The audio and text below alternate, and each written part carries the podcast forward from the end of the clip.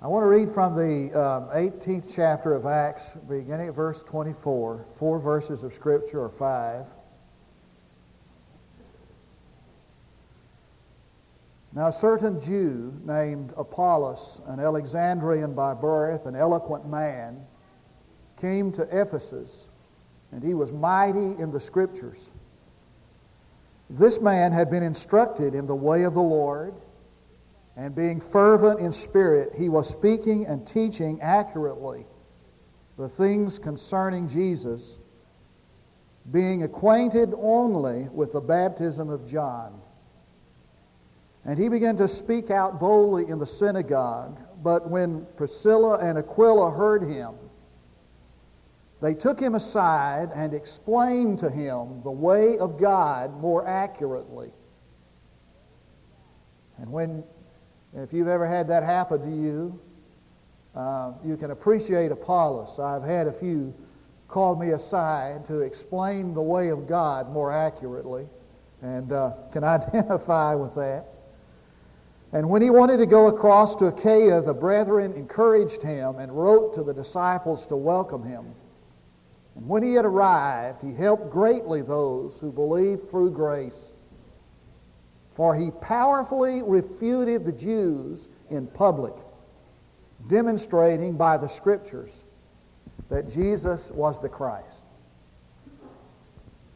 There is a oft-told story. If it's uh, true or not, I can't, uh, uh, you know, verify. But I've heard it a lot of times that that the genius Albert Einstein was uh, going from university to university lecturing on his theory of relativity.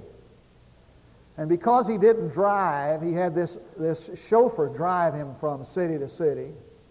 And after several times listening to the lecture, the chauffeur said to him one day, I've heard that so many times, I could give that lecture myself. And Einstein said, Well, let's see. I, at this university today, they don't know me. So why don't uh, I take the chauffeur's hat and coat, and I'll stand at the back, and you can take my coat and tie and give the lecture. We'll see how it goes. So he did. And everything went just like they planned, except at the end of the lecture, an unexpected thing happened. One of the professors got up and asked a question about the theory of relativity. Well, the chauffeur was quick on his feet, and he said, Well, that's such a simple answer. I'm absolutely shocked that you would even ask such a question. He said, That is so simple, my chauffeur, my chauffeur back here could answer that question. And to prove it, I'm going to ask him to come up and give the answer. And so uh, Einstein, disguised as a chauffeur, came up and gave the answer. Now, there are times when you can cover yourself by calling on somebody to rescue you. But most of the time, you're going to have to answer life's questions for yourself.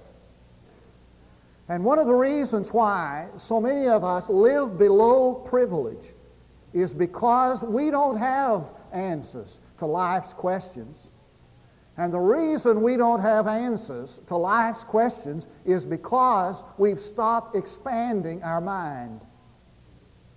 After the last uh, Sunday's sermon, a lady came up to me and said, I'd like for you to speak sometime on how to understand the Bible because I've been a Christian all my life and I don't really understand the Bible and I'm not really learning the Bible. I'd like for you to talk about that.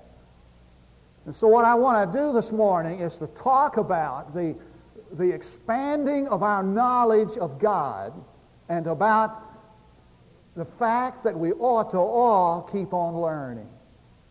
Now, I believe that there are some factors involved in this. Number one, I think we need to know enough to know what we don't know. Perhaps one of the most important factors about you is not what you know you know, but what you know you don't know. Apollos was such a man. Now, I've never heard of a church that has been named after him. There are a lot of St. Mark's and St. Luke's and St. John churches, but I've never heard of a St. Apollos. I've never heard of a church named after him. But I tell you, what happened to this young man ought to happen in every church in this country. And I've never heard of a person who has been named after him. I've no, I don't know of anybody named Apollos. But what this young man experienced ought to be experienced by everybody in this congregation this morning. Here's the kind of man he was extremely educated. He came from the city of Alexandria, and in, in, Alexandria was the greatest university of the known world. He was a man with a golden tongue. He held people literally spellbound with his eloquence. His knowledge of Scripture was expansive, and because there was some kind of uh, enthusiasm about this man, he had a brilliance of life. He was a dynamic individual, but there were certain limitations of, of Apollos. And there are two phrases in this passage that cast a shadow over the otherwise bright portrait of this brilliant young Christian. One of the phrases was that he knew only the baptism of John, and the other phrase was is that Priscilla and Aquila called him aside and began to teach him some things about God he didn't know. Now, I'm not going to go into the gory details of all that's involved there, except to summarize the fact that he had a lot going for him, but he had limitations. And he knew a lot, but he had a lot to learn. So, what do you do with a young man, this erudite, eloquent, educated, hotshot preacher who literally holds people spellbound with his eloquence? And you have somebody like Priscilla and Aquila, just common folks who had fled from Rome because of the persecution of the Jews. And they come up to him and say, Young man, there's some inadequacies in what you're doing and saying, and there's some inaccuracies in what you're doing and saying. How would you respond if you were Apollos? Are you kidding me? Give me a break. Who are you to tell me what I don't know about the Scripture? That's not what he did. As a matter of fact, he listened and he learned and he became better and he becomes the patron saint of everybody who is good but wants to be better. And he becomes the patron saint for everybody who knows enough to know what they don't know. That's the first thing. The second factor in expanding one's mind is an appreciation that God doesn't need your ignorance. One day a young man came up to John Wesley, this father of modern Methodism, this theologian of, of renown, and said, Sir, I think you need to know that God doesn't need your education. And John Wesley said, Yes, sir. And I think you need to know God doesn't need your ignorance. There is an appalling amount of ignorance concerning God and His Word. I ask, and it goes all the way down to youth. I asked Andy this past week to share with me some statistics he had about young people and their knowledge of Scripture. This will astound you. Thir- only 35% of young people, according to a Gallup poll that were asked, only 35% uh, knew all four writers of the gospel. Only 35% could, mention, could name at least four of the Ten Commandments. And 85% said they never read their Bible alone. Sodom and Gomorrah were lovers, according to this poll, in answer to the question. Jezebel was Ahab's donkey. Jesus was baptized by Moses. And Golgotha, this is the saddest one of all, and Golgotha was the giant that slew the apostle David. Now that would be humorous and we could chuckle at it if it weren't so tragic. We are overwhelmed with a lack of knowledge concerning Scripture. Let me ask you, Suppose someone came to you today and said, I'm approaching death. and I'm not prepared for it. Could you open the Bible and lead them to a, to a logical decision, to an intelligent decision concerning faith in Christ? Or suppose your neighbor calls you today and said, I'm involved in a crisis and I am dealing with a problem that I can't handle. Can you come and open the scripture and help me have guidance? Or suppose some young person came to you today to say, I'm trying to find God's will for my life. Can you help me from Scripture determine how to discern and decide the will of God for me? I tell you, there is an appalling lack of knowledge. It's the breeding ground of fear. It's the training field for slaves. It is called by Tennyson blind and naked. It was called by Spurgeon the, mer- the mother of impudence. It was said to, by Shakespeare to lead to darkness and to death. And if you had lived in the days of Moses, you would have gotten the written word of truth so that you would always know the way and in the day of Samuel, he established the school of prophets so that man would not be ignorant. And in the New Testament, Jesus rebuked his followers for never reading and never knowing the underlying truths of Scripture. And Paul wrote to the Thessalonians, I would not have you be ignorant and, and Dr. Luke commended the church at Berea because they searched the scriptures daily to see if these things were really true.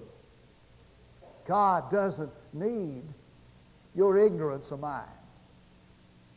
I think there's a third factor, and that is a deep recognition and appreciation of the potential of the mind Expert tell, experts tell us that we only use 10 to 20 percent of our brain power. Say the experts. 5% of John Q. Public thinks. 10% thinks he fakes. And 85% rather die than think. Show me on television what I'm to do and what I'm to understand, what I'm to believe. Don't ask me to think. The mind is a marvelous thing. What do you do with it? Well, the Apostle Paul gives us a mental hygiene program in the fourth chapter of the book of Philippians, and it all involves concentration. This is how it goes. Concentrate first, concentrate on the things that are true as opposed to the things that are false. We're so gullible. We buy things we don't need at prices we cannot afford because of advertising that we don't believe in order to keep up with somebody we don't even really like. We are gullible people. And we fall for the false and the phony. Concentrate on the true as opposed to the false. Concentrate on the sincere as opposed to the frivolous. Now, the word sincere in Scripture is a word is the word semna, and it translates the word with reverence. And what the Apostle Paul is saying is, is that we are to think with reverence. Now, I'm not, um, you already understand how I feel about gloomy folks. I mean, I've said enough from this pulpit that we need to learn how to laugh, laugh at ourselves. And, but there is a time to weep as well as a time to dance and laugh, and it requires maturity to know the difference. And what Paul is saying is, is that a person ought to take life with reverence and that he senses there is something sacred about time and about life and about relationships and about actions. Third, concentrate on the right as opposed to the convenient. Compromise is the word. Henry Clay was a great statesman of another generation in line for the presidency. But he took a stand on a controversial issue. One of his friends came to him one day and said, Henry, you'll never be president if you take that, that stance. And Henry Clay said, I'd rather be right than to be president. Now, there are a lot of temptations that are available for you and me to take the easy way, the convenient way. Concentrate on the right way. Fourth, concentrate on the clean as opposed to the dirty. And that word clean is the word hagnos, and you can get the idea, translates the word holy. And it's the idea of being able to take this and present it as a gift to God. I can bring my thought life, it's clean enough to present to God. I can bring my language and I can present it to God. I can bring my relationships, what I did last night on a date, I can bring those and I can present them to God. And in this age of X rated movies and literature, that may be the most difficult of all the suggestions to follow. We are inundated by the dirty. From Madonna to Beavis and Butthead, we are literally sinking in a sea of pornography. It's what Hawking calls a pornographic nightmare. And the language and the thoughts that are projected to us day after day are absolutely frightening. Concentrate on the clean, on the pure, Concentrate on the things that work for peace as opposed to those which work for discord. And the Apostle Paul is talking about an attitude that promotes love and goodwill and sincerity and love among each other. Karen Mains has a parable called The Brawling Bride. She pictures this groom standing at the front of the church to be married. He's dressed in his tux and he's handsome and and, and well dressed and groomed. And everybody's waiting for the bride to come in. And so the organ makes the sounds, that triumphant sound, and the, everybody stands to turn to see the bride entered. She enters. Her, her gown is, her, her wedding gown is torn. Her veil is ripped. Her arms are scratched. Her nose is bleeding, and she has a black eye. Says Karen Mains, doesn't the groom deserve better than that? Alas, she said. His bride, the church, has been fighting again. Thomas Brooke, the Puritan, said, When the wolves trouble the sheep, that's normal. But when the sheep trouble each other, that is abnormal and monstrous. And so, Lucy, looks at Snoopy and says, Sometimes you just bug me. And I'll be honest, sometimes I want to give you a hug. And Snoopy says, That's the way I am, huggable and buggable. I have a, I have a feeling that most of us are more buggable than we are huggable. Concentrate on that which is which produces love as opposed to discard. And concentrate, he said, on the positive as opposed to the negative, so that one finds the beauty and the good that is in everything and in everybody. Let me mention one and then get to the last because of the time factor.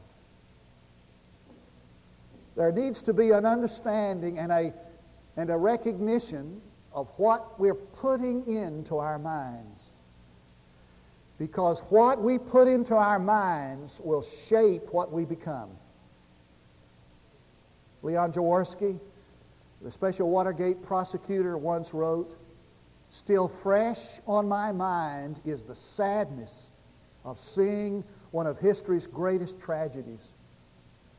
For men who had fame in their hands became allowed it to become infamy because after a while their goals were of the wrong dreams and aspirations. For what you put into your mind shapes and determines what you will become. As a man thinketh in his heart, so is he. One last thought, please. we have the mind of Christ.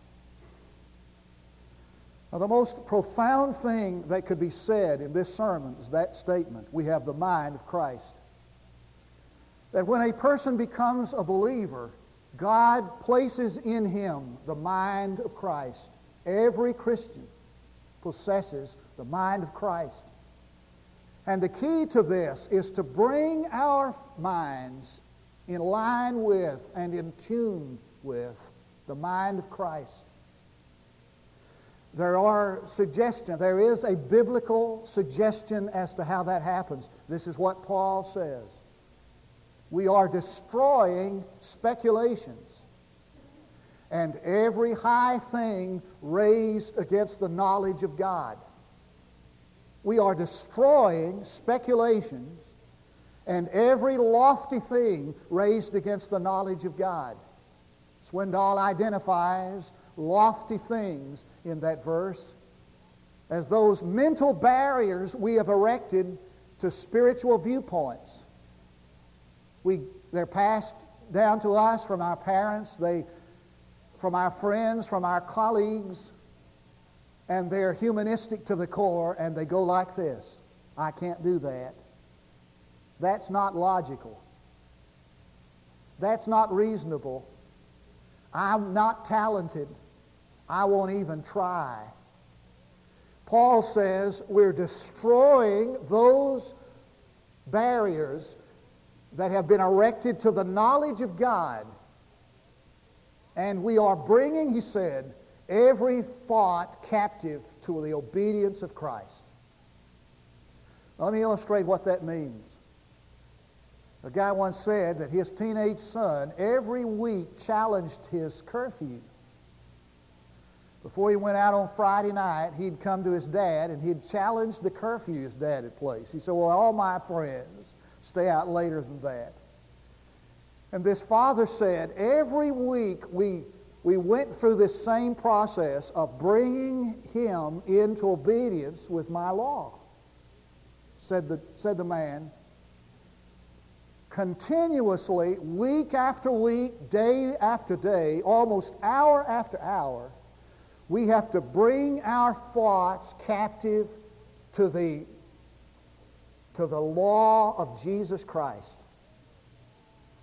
And there is this war that goes on for the mind, and our thoughts challenge obedience to Christ, and we have to bring these thoughts captive to the obedience of Jesus Christ. A little boy came home from school. He, he, he lived way up in the mountains, and he'd gotten into a class finally where the teacher began to talk to him about his heart, you know, about the human anatomy. He came home to tell his mother about learning about the heart and the liver and the kidney and the lungs. And his mother wrote a note back to the teacher the next day that said something like this I don't want Johnny learning no more about his insides. Now, what you and I would like to do would be to talk about religious practice and religious life in external images. I'm here to tell you that the most important factor is what is on the inside. It's what is going on in here and what is going on in here.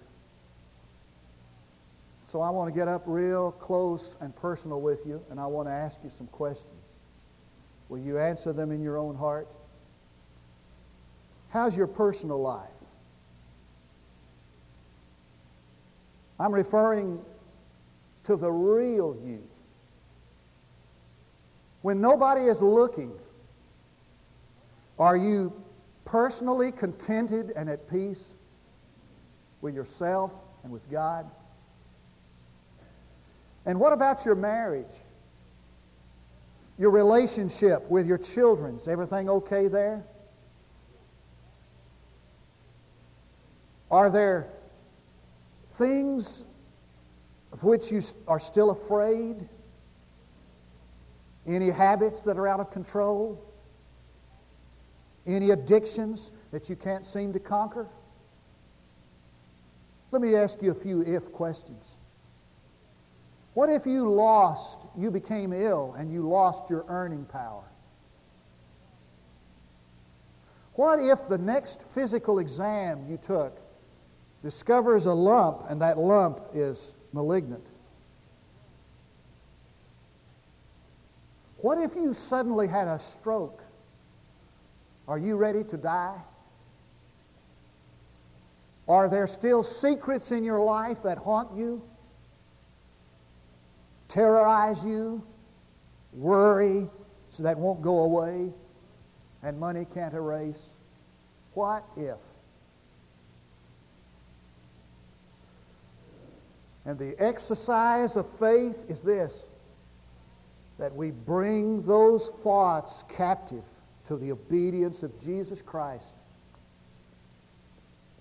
in a moment, I'm going to extend an invitation, just like we always do. And here come the thoughts. Not today. Not now. Why should I say that I'm sorry? It's not my fault. Why should I confess that I have this sin in my life? Who cares?